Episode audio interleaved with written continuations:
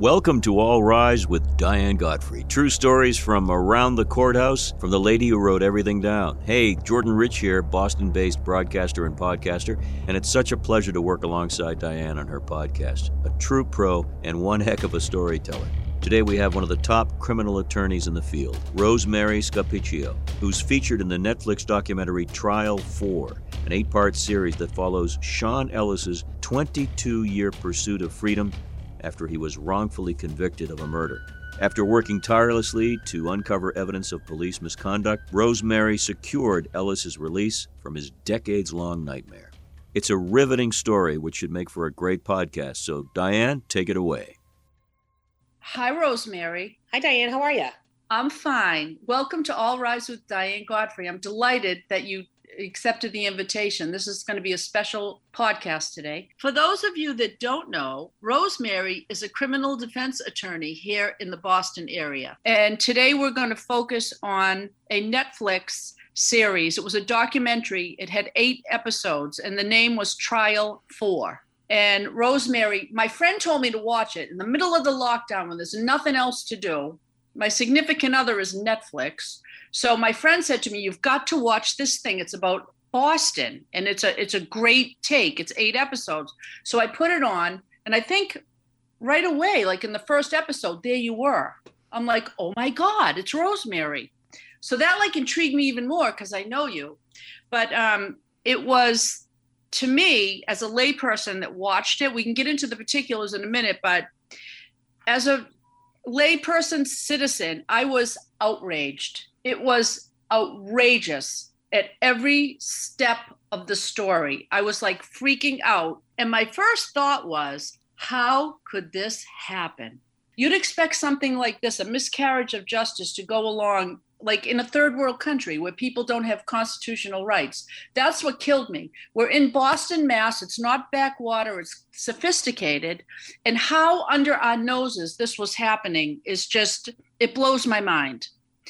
And one other thing that I thought was interesting, there's a woman that was in the in the Netflix series. She was a school teacher of Sean Ellis, the person that was um, wrongly convicted of a murder. And she said one thing that really struck me. She said, "We live in two Americas. One America would be a poor black person, and the other America would be like a middle class or upper middle class white person. It is two Americas, and it's disturbing. So maybe we can start with the beginning. And Rosemary, feel free to, you know, if I get tripped up on things, this is just how I saw it. So I want it to be accurate. So please, you know, feel free to jump in. But this whole thing arose from a murder that happened in 1993 in September in the wee hours of the morning in a Walgreens parking lot in Roslindale, Massachusetts. The victim that was shot five times in his face was Detective Robert Mulligan, a member of the Boston Police Department, as he slept in his vehicle during a paid detail. Like right out of the gate, what's wrong with that? He's sleeping on a paid detail. Just saying. So you want to take it away, Rosemary? And sure. Uh, So uh, once um, they responded to um, the calls for help from the employees at Walgreens, uh, they began an investigation. Uh, it turned out that simultaneous with the investigation into Detective Mulligan's killing, there was an investigation, a separate investigation into uh, cousins of Sean's that had been killed. Um, and Sean was wanted to help as far as that investigation is concerned. Uh, so there was a detective, uh, Brazil, who reached out to him and said, you know, basically, can you come in and talk to us about your cousin's homicide? And he said, absolutely. Yeah. And he made arrangements to go in and he sat there and talked to them for hours uh, about, you know, his cousin's homicide. But the, the real purpose of that meeting had nothing to do with his com- cousin's homicide. Uh, at one point during the time that they were there, uh, Detective Brazil, who there were three dirty cops, Brazil, Acerra Robinson, and four if you count Mulligan, which we do. Um, but they were essentially um, in a position where they needed to stop the investigation as to what was happening with Mulligan because they were committing crimes together with Mulligan.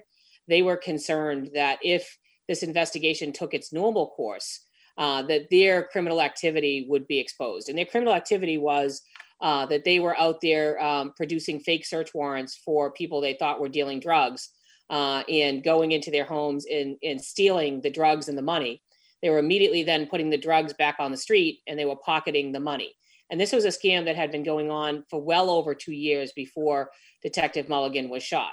Um, and, and, so they were desperate. They, uh, you know, Brazil, uh, Acerra, and Robinson were desperate to stop that investigation.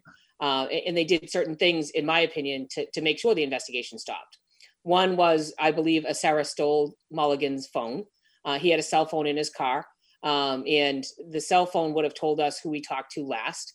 Uh, right after Mulligan was killed, uh, there was a woman who was visited uh, by two detectives who she described as Acerra and Robinson.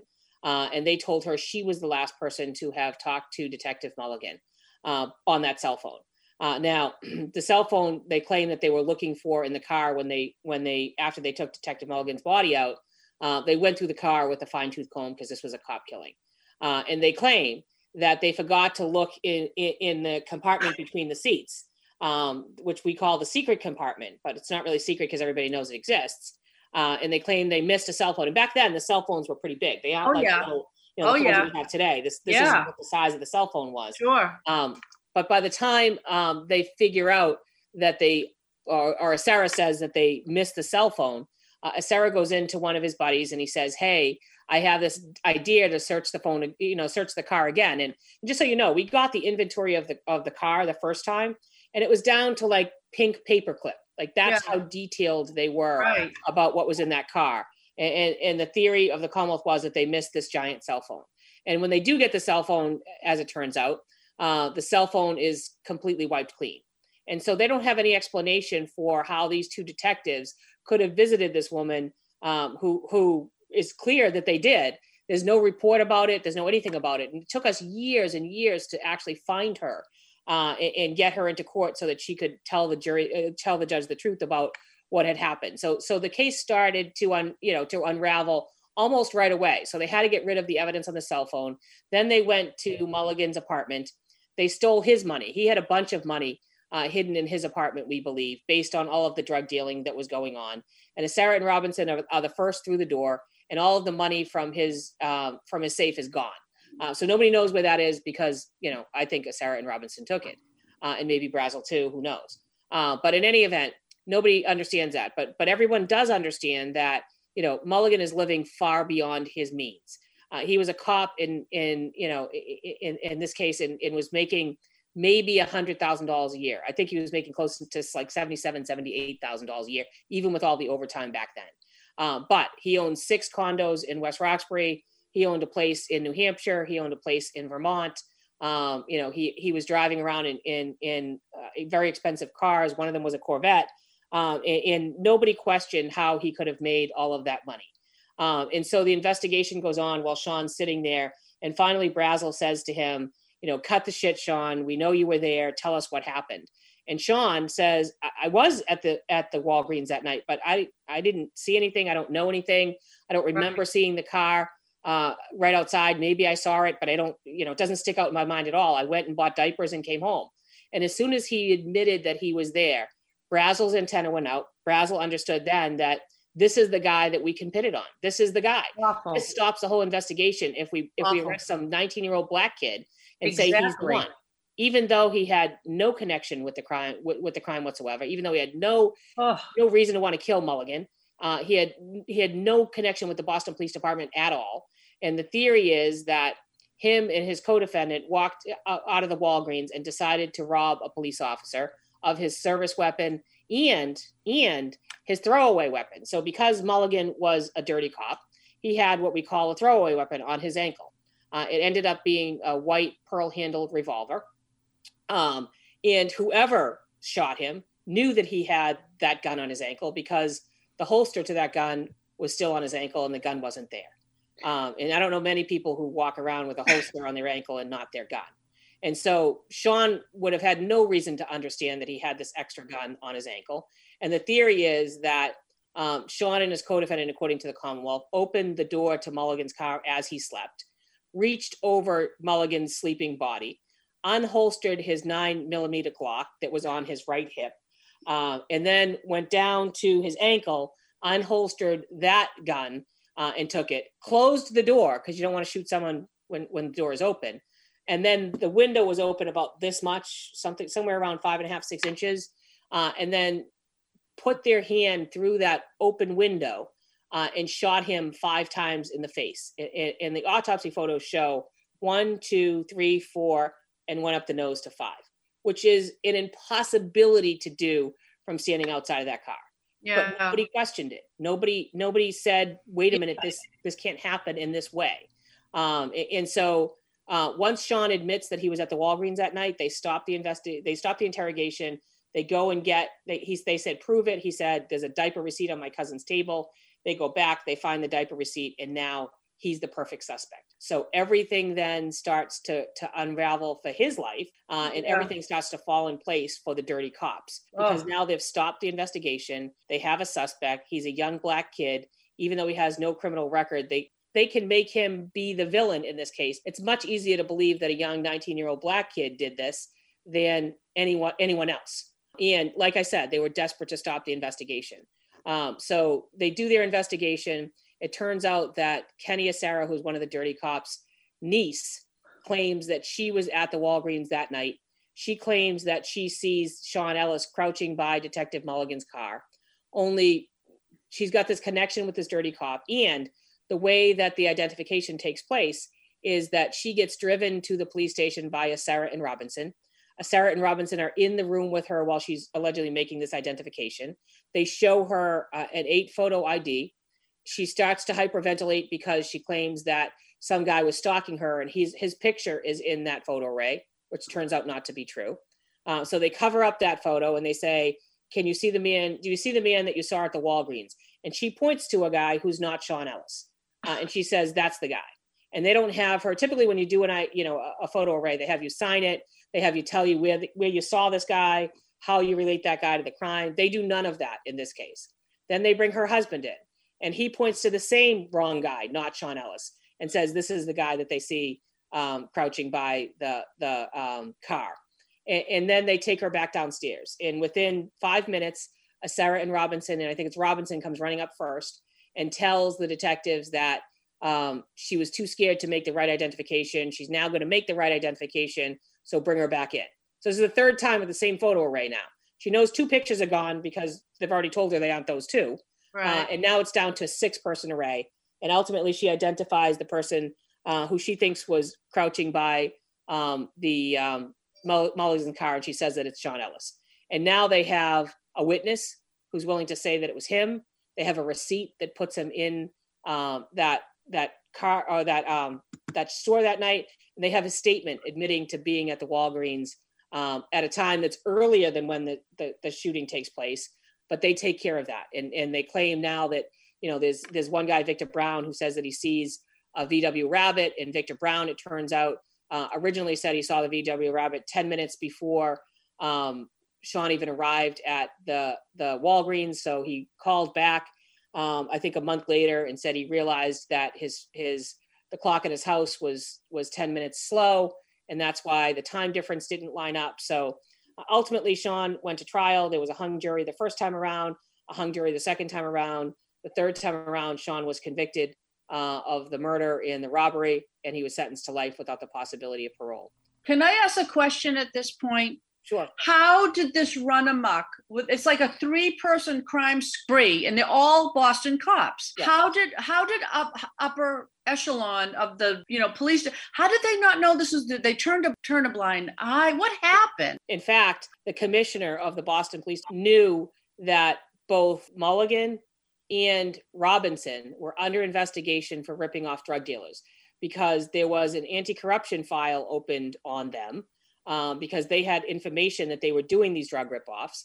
And, and that same commissioner allowed Robinson to be on this, you know, 50 person panel of the best and the brightest um, police officers to try to solve Detective Mulligan's um, murder. So he was absolutely 100% aware of the connection, never turned it over to any any defense attorney. He claims he didn't turn it over to the prosecutor. We don't know if that's true or not.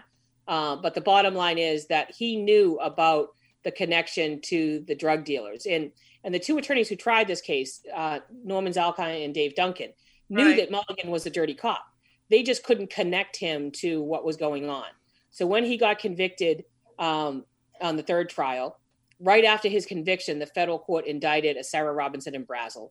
Brazil becomes a cooperating witness. Acerra and Robinson essentially bargain their way out of it uh, and end up doing less than than two years apiece uh, for every for the 31 different cases that they charged them with of Right. stealing from uh, people, whether it was people they thought were drug dealers or whatever the situation is. Um, so once the, the trial attorneys figure out that they know Acerra Robinson Brazil are dirty cops, they include that in the first appeal to the SJC saying, we know they're dirty cops. We know that they they worked with Mulligan. This should be enough to get us a new trial. And the SJC said, we agree that they're dirty cops. We agree with the, what they did is horrendous, but you can't connect that at all to Mulligan or to this investigation. Therefore, we're affirming the conviction and he spends the rest of his life in jail. Can I just interject here? When you say SJC, for people that aren't in Boston, that means the Supreme Judicial Court, the highest court in the Commonwealth of Massachusetts. Yes, I'm sorry. Right. But I when I that. remember, you went there because Judge Ball, Carol Ball, gave you guys a new trial. Yes. But the Commonwealth went up to the SJC, Supreme Judicial Court, and kind of like was like, no way. right. And you know what? God love Judge Gants. yes. Uh, what- On that documentary, what he said was awesome. Right. You know, he was just so cognizant of what was going on, and he he, he was awesome. And you guys got your new trial, Yes. and that was just so. I was like, fine. You know what's so sad, Rosemary? How many years it Right, took 22. you to get to that point? How I, I just it, it blows my mind that that it took that long to get justice for this kid. It's Well, One of the reasons that it took that long is because when I came into the case, I had to connect Mulligan to the corruption. right. Um, and so I went on a campaign to do that because I, I had to believe that the Boston Police Department had to had to do their own internal investigation about the corruption, and Mulligan had to have been involved in that in that internal investigation. So I started filing FOIA requests at, through the Boston Police Department, asking them for all of the information in their anti-corruption file, for their internal affairs files, and they literally screwed me for about twelve years Awful. um, to the point where I actually had to file a civil suit against them to get the documents. you never gave up. You were tenacious. And you know, can I just say something that I think is is so interesting about this whole thing? The the powerfulness of the media. Because if Sean Ellis's teacher, he was in the METCO program, which is a voluntary busing program. He it's for inner city kids that supposedly are going to get a better education if they go out to a suburb. I think her name was Ms. Murphy. If she didn't ha- by happenstance see the Boston Globe article and she saw her former student Sean Ellis on the front page of the Globe, like she wouldn't have pursued it. She was instrumental in helping you. And Sean Ellis himself, if he didn't see you on TV in the drum gold case, he wouldn't have written you the letter and things. He might be sitting in jail right now, still, in all probability. Just to correct you, Diane, uh, Yeah. Elaine Murphy wasn't actually his teacher. Elaine Oh, I Murphy. thought she was. No, no. Elaine Murphy was the mother of a student. who- Oh, that's right. So her son and and Sean got paired together. It was in that schoolmates. Program. So they were the host family. That's right. I have two questions that maybe listeners have, and I have not seen the documentary. I apologize. I will now. Uh, one is it seems as though it was circumstantial at best, uh, the, the diaper slip and him just being there. Was there any more physical evidence that they were able to convict him on in that third trial? And number two, uh, at this point, Rosemary, he is not, or has he received any compensation for the injustice of st- spending so much time in jail? So let me take the first question first in terms of was there any other physical evidence? The other physical evidence that they that they claim they had were guns that they claim they found right across the street from Sean's house, buried in a field, that they claim his girlfriend's prints were on. Um, and, and this is the same fingerprint unit that had subsequently been disbanded uh, for having faked fingerprints in the Marlon Passley case and a couple of other cases. Um, so we wanted to try to challenge that at the original motion for new trial that we did. Uh, Judge Ball wanted us to focus on the murder in the in the um, robbery case, and that's what we ultimately did. And she wouldn't let us get into the fingerprint aspect of it, but that's what they're trying to say that Sean was linked to the guns. Um, there was another claim that the fingerprints on the side of Detective Mulligan's car actually matched his co-defendant Terry Patterson, um, but that's been disproven. That never happened. They used something called simultaneous print impression, which essentially means that there's no one finger that actually matches. But if they take the fingerprints and they just superimpose them over each other, they can find enough points for of comparison to make a match. And that's not accepted in the scientific community. It, has been the fingerprint that that print or alleged print was looked at by the FBI and said it's not even close. It's not Terry Patterson's print. And so that's the way that they tried to connect him to this crime. Uh, that's the way that they tried to claim that he was involved in this crime um, and, and he spent 22 years in jail for a crime he didn't commit. Um, and, and in terms of has he gotten any compensation, because the gun conviction was still on his record, he's not able to apply for any compensation because when Judge Ball reversed the conviction, she only reversed the, the murder conviction and the robbery conviction, not the gun conviction, because that happened in a separate trial. Um, and so we have subsequently filed a motion for a new trial on the gun conviction. The new DA, Rachael Rollins, has agreed uh, assented to our motion for a new trial on the gun conviction. And we actually have a hearing in front of Judge Ullman on Monday um, to figure out what, if anything, the court needs to look at uh, before ruling on the motion for new trial regarding the gun conviction. And once that, if we're successful in getting that conviction set aside, then Sean will be free to sue the city of Boston, the Boston Police Department, and, and anyone else who we can think of that was involved in in covering this up. First of all making it happen and then covering it up for 22 years. How can we ensure it doesn't happen again? We can't. That's the problem. So oh. because the way the way that this whole thing happens and you see it in the documentary is that ultimately we're fighting um, you know the fourth trial and we're looking for additional evidence. And we knew that certain witnesses were paid money uh, for their assistance in the case and so we were looking to try to to try to follow the money trail because you know witnesses can forget what happened but but the trail of money should always be there uh, and so we spent over 18 months trying to file motions uh, with every single solitary agency we could think of who might have had their hands in that reward money. Uh, and we were ultimately able to find out that the guy who said who said he saw the the rabbit outside of his house, uh, right. Victor Brown, received nine thousand dollars in reward money.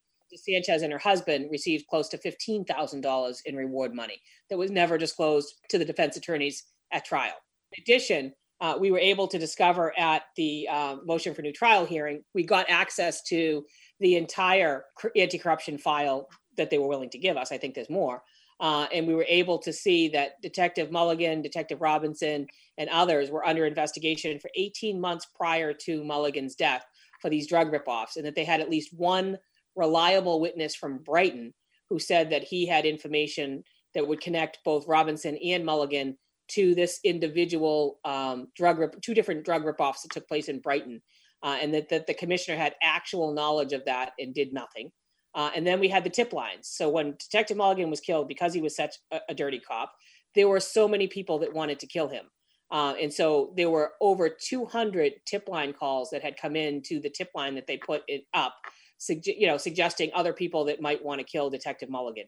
One of them was a cop by the name of Armstead, and, and the claim mm-hmm. is that Armstead um, had a, an adopted daughter who was seen driving around in Mulligan's car, and Mulligan abused young women um, significantly. Yeah. He, um, he would take them for quote unquote rides and, and have them perform sexual favors on him. Um, and then agree to either get their cases, criminal cases dismissed or not charge them for something that they might be holding in their in their pocketbook. In any event, um, the story goes that uh, Armstead knew that Mulligan and his daughter were in the same car. He then um, had some words with with uh, Mulligan. He then told his son that he went to the Walgreens and he shook Mulligan's car and he realized that Mulligan was sleeping and that someday somebody was going to find Mulligan with a bullet between his eyes. And that's essentially what happened. You know, never, those, those tip line tips sorry. were never turned over to the defense attorneys at trial. We didn't get them until uh, almost 20 years later um, and and they they proved to be um, pretty fruitful in terms of how many enemies that Mulligan had before he was killed.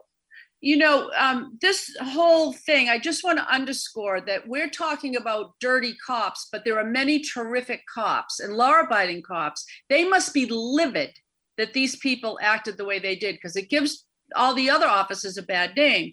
But this Mulligan was really a bad actor.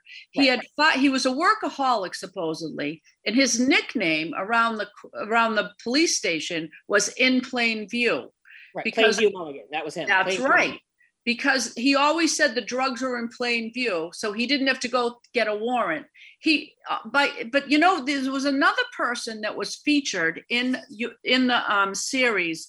His name was Jose De La Rosa, and he was from the Dominican Republic. He came to Boston. He was an aspiring baseball, you know, going to be a pro ball player. It didn't pan out. He goes over to Logan Airport in Boston, gets a job. His story is it's so disheartening that this happened. But he comes home from work one night. He gets a gun pointed at his head by Walter Robinson, one of the dirty cops. Give me your keys. Pushes poor De La Rosa into his apartment. His girlfriend is sitting in the apartment. They tie him. How how barbaric is that? They tie him with a rope to a to a chair. Yes. And then they throw, they bring him down to the police station. Don't even tell them why they're bringing him down there and throw cocaine in front of him and say, This is yours. You're in trouble. Like, Unless, no, no. They said this is yours. You're in trouble unless you can tell us who you buy from. right. But he didn't know what they were talking about, No, he right? had no idea. What he was wasn't a drug dealer. He was never a drug dealer. Wanton. It was like the Wild Wild West. These guys weren't, their reins weren't pulled. It, I can't believe this happened. I believe it. But it, it's so, it, I just, as a citizen, I get so upset. Well, in this. terms of, of, you know, how can we be sure it hasn't happened before and it won't happen again? What the Boston Police Department and the Suffolk County District Attorney's Office did before Rachael Rollins took pro- took um, the reins is they dismissed Sean's um, case. They nolle prossed it. They basically said we're not going to go forward with trial. Rightfully so. Um, and, and when they did that, they had this press conference, which of course I wasn't invited to, but that's a different story. Um, and, and they basically said, uh, you know, this isn't about innocence. This is the, the commissioner of the Boston Police Department at the time, who was a black man, stood up there at the press conference and said, this has nothing to do with innocence. Uh, has, you know, this isn't about innocence. This is about the fact that witness memories had faded and, and we can't, you know, nobody can remember what happened. A, that's not true because we talked to the witnesses. Um, but but more importantly than that, um, they hadn't the district attorney's office and the police department hadn't done one single thing to follow up on even one of those 200 tips. They hadn't done anything to follow up on on um, the the drug aspect of this. You know, the the drug ripoff act. Not one thing, not one report was generated the whole time we were waiting trial on the trial for. So it, it's impossible to to to determine you know what happened if you're not looking. Uh, and so for the police to get up and say this isn't about innocence, we think he's guilty, but we have to dismiss the case because you know the memories of the witnesses have faded after all these years is is a way of not taking responsibility or holding the department accountable at all for the actions of these cops. And so if you're not going to acknowledge that there's a problem, then no one is ever going to fix it. And I always I always equate it to, you know, a plane crash. When when there's a plane crash, the Right. NTSB comes in, they go find the black box, they want to find out what's happening. They do a huge investigation to try to determine how this happened and why that's happened. And that's because they want the public to have um, you know, confidence in in being able to ride the, these planes again.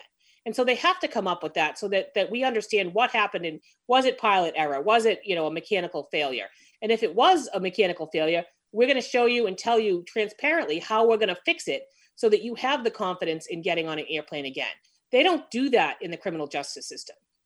If you're able to deny accountability and say Yeah. it wasn't us, this wasn't a situation that we did anything wrong. He's guilty, but we're going to let him get away with it because we can't find the witnesses to convict him the, in the fourth trial.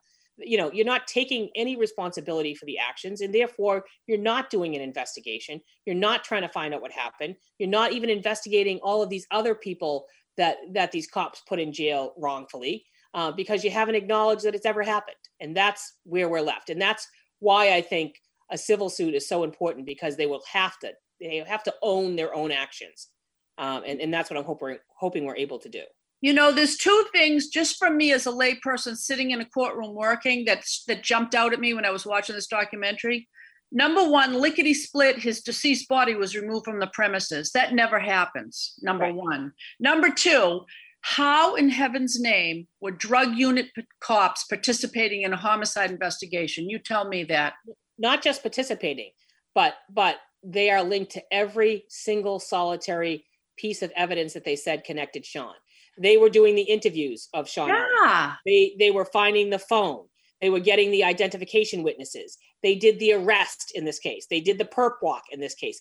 Every single solitary piece of evidence that they wanted to point at Sean's direction, they were involved in. And that's why the you know the conviction was so infested with the corruption that you couldn't Oh. separate one from the other. And that's why um, you know when Judge Ball granted the new trial and the Commonwealth appealed to the seven justices of the Supreme Judicial Court, it was a unanimous seven to nothing decision that Sean did not, and written by Justice Gants, that Sean did not get a fair trial, that that the corruption infected this entire uh, investigation. In fact, I think Judge Gants called it a game changer that we could now connect Mulligan to the corruption. And and and, and in their opinion, all seven of them, he did not get a fair trial.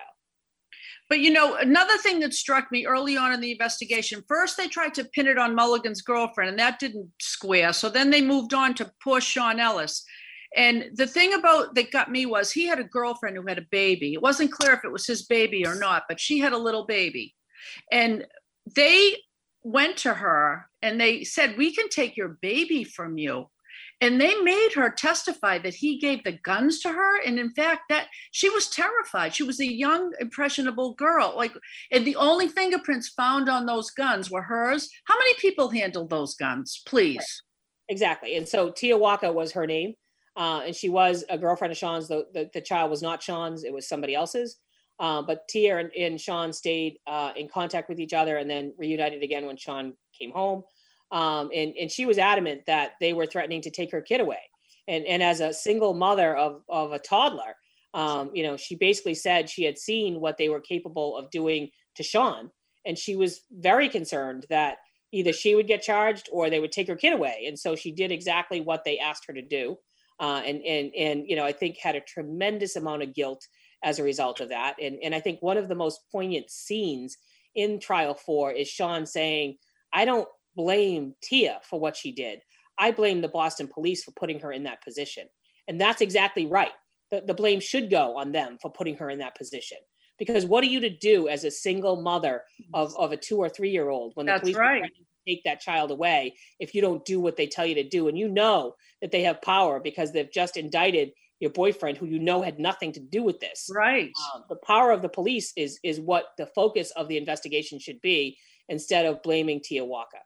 Now, another thing that got me in the investigation was when they were interviewing the co defendant, his name, as you said, was Patterson. If I got this right from what I watched, they say that he nodded his head affirmatively when they said, Was it Sean? Now, his attorney was with him, Nancy Hurley, and I know her. And I, from what I see, first of all, she's a great lawyer.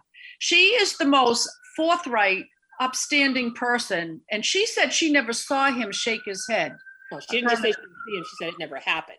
She said it never happened. And I, I put my money on her. You can She was take so enraged by that report Oh, she wrote a letter to Phyllis Broker, who was the prosecutor at the time, and said essentially, "I was there. I was sitting right next to my client. It never happened. That that shaking of the head thing never happened. He never did that." Um, and and and she was adamant that, about the fact that he had never done that, and and you know that went nowhere either. They they just sort of discounted that and and you know tried to use it as a way to separate the two trials, Sean Ellis's from Terry Patterson's, um, based on the fact that they claim that Terry Patterson was implicating Sean Ellis.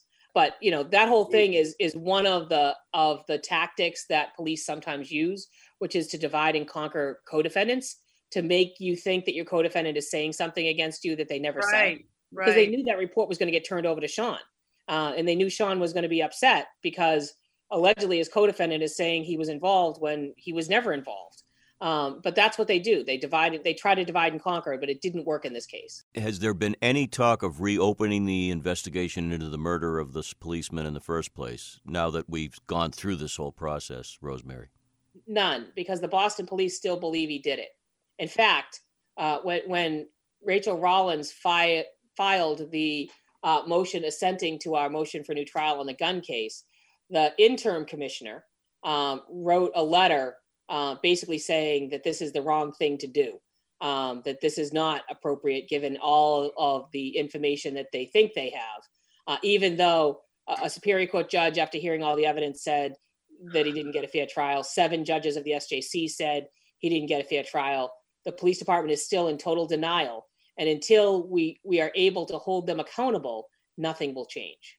And Rachael Rollins, just for the record, for people that aren't in the Boston area, is the current district attorney of Suffolk County, Boston. But you know, the thing that got me like was when that cell phone wasn't there, then it reappeared. But the last phone call went to that female that was she sent a prostitute the night of the murder, so she says, down to Mulligan to service him.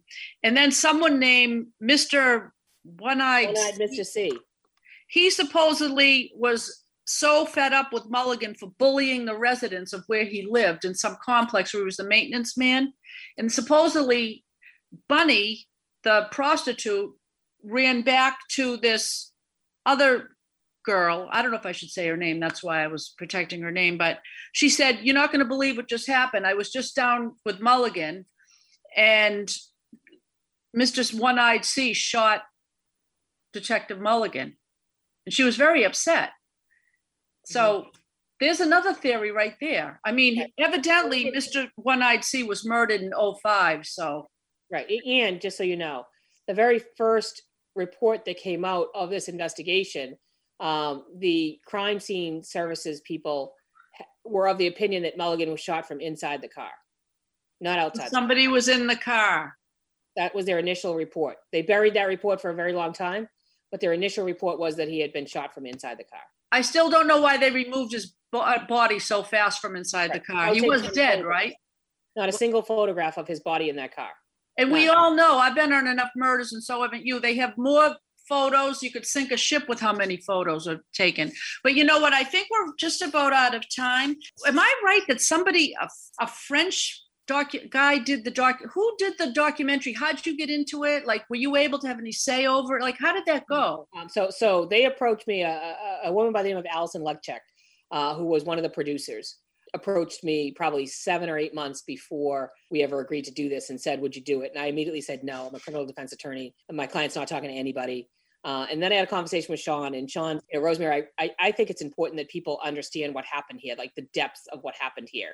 Not going to come out at a trial. We need to be able to educate people about what happened because they're not going to do their own investigation. They're not going to um, you know, hold any any board responsible here. They're not going to hold the police department responsible. So maybe the public uh, can put pressure on them to do that. So Sean was adamant that he wanted to do it, um, and, and and they required that I basically give them unfettered access to him, which is always a scary thing. But you know, they they were busy uh, following us around for probably over two years. Um, so it was Allison uh, and Ben uh, who were the producers, and then it was uh, Remy who was from France, and he was actually the director. Uh, and he was the one who sort of decided how all this stuff went together and he edited it. And they were just the whole crew were, were just wonderful. They were wonderful. It was very stressful to walk around you know with a mic on half the time.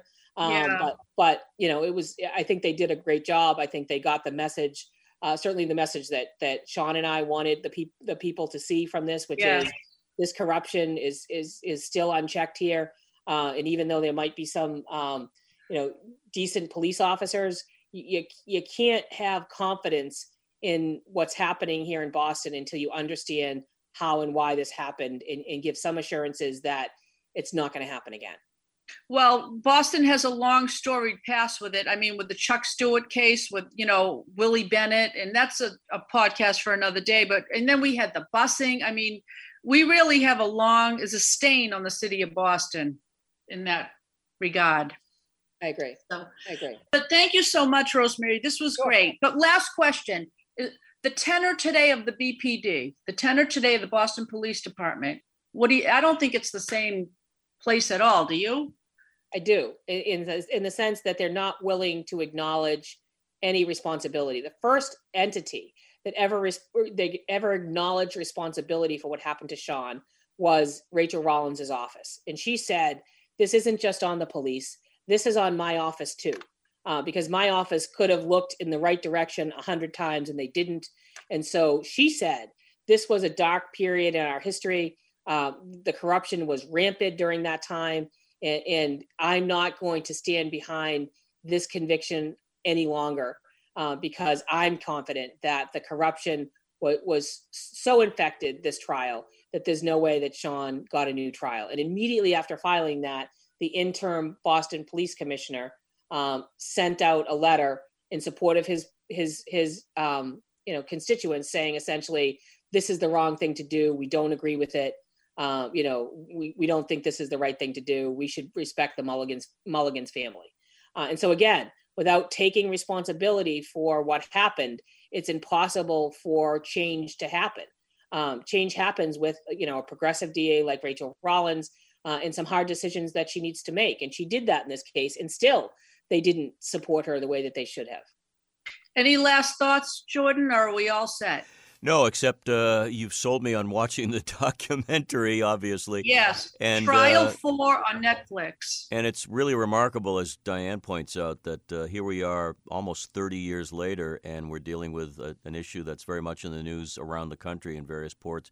But uh, thank you for bringing attention to it, and you laid out the case uh, from your perspective as well as anybody could. Thank you so much, Rosemary. Well, thanks Rosemary, thank you so much for coming on. And um, I guess Suffolk County is starting jury trials at the Moakley Courthouse soon, so I'll be seeing you. Yeah, I hope so. Yeah. Okay. Thank you very much. I'll see you. Bye bye. Have a wonderful weekend. Bye bye. We have a postscript news that broke shortly after taping the podcast calling it a sad chapter in the history of our criminal justice system. A Suffolk Superior Court judge effectively ended the prosecution of Sean Ellis, throwing out the remaining gun charge against him in the 1993 killing of a Boston police officer. Ellis spent 22 years in the state prison before his murder conviction was overturned.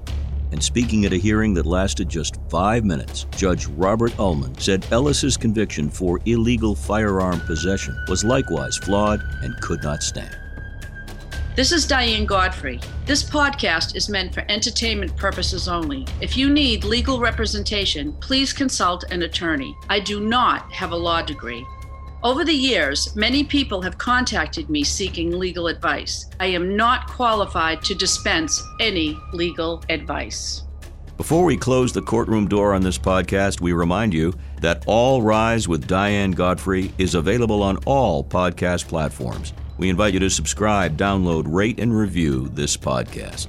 You've been listening to All Rise with Diane Godfrey. True stories from inside the courthouse from the lady who wrote everything down. Case dismissed.